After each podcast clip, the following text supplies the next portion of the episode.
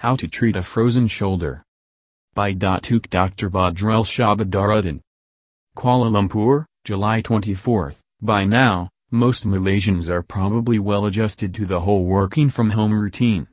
Some parts of it may be enjoyable but other parts like aches and pain from a poorly set up workspace, not so much. At Alty Orthopedic Hospital, we saw that shoulder pain is a common occurrence among patients especially now where people are working from home and spending long hours in front of their devices. The abnormal posture when someone crouches over a laptop for several hours each day can lead to shoulder injuries and pain. In addition, Malaysians are also living an increasingly sedentary lifestyle, especially during the pandemic that made keeping active a challenge.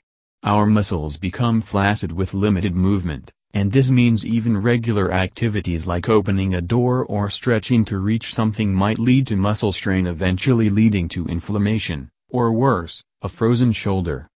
What causes frozen shoulder? Frozen shoulder, also known as adhesive capsulitis, is a condition in which the movement of the shoulder becomes limited, characterized by stiffness and pain in the shoulder joint.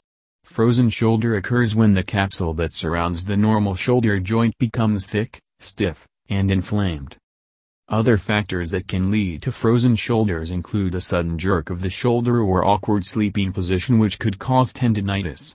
Tendinitis is an inflammation around the tendon that may spread to the capsule and cause it to be inflamed and stiff, resulting in a frozen shoulder. Sometimes inflammation around the capsule that causes frozen shoulders can also occur as an acute response to viral fever or flu such as COVID-19 infection. It is quite common to experience joint inflammation when our body's immune system is tackling the infections. This condition is known as viral arthralgia, and it usually disappears on its own without any lasting effects. Although in rare cases, the symptoms can prolong. The process of getting a frozen shoulder usually begins with inflammation. Inflammation causes pain that is worse with movement and limits the shoulder's range of motion.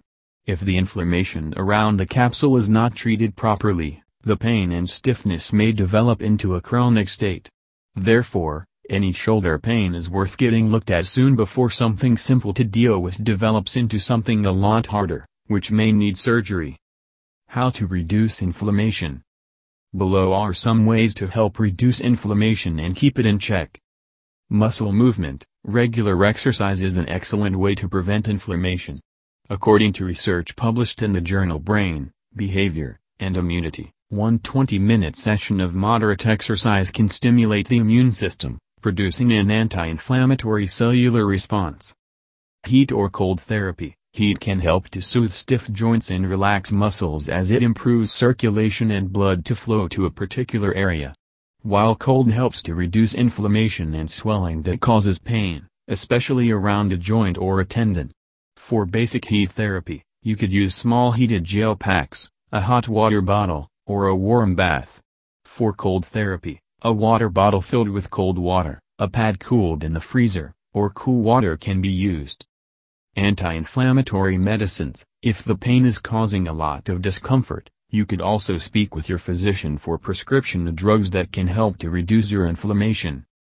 Treatment for frozen shoulder the treatment for a frozen shoulder is focused on relieving pain and restoring the shoulder's normal range of motion. Below are some of the common treatments that we'd recommend for patients who is experiencing frozen shoulder.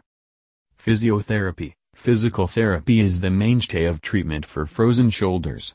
A physical therapist can provide exercises to help restore the shoulder's range of motion and mobility.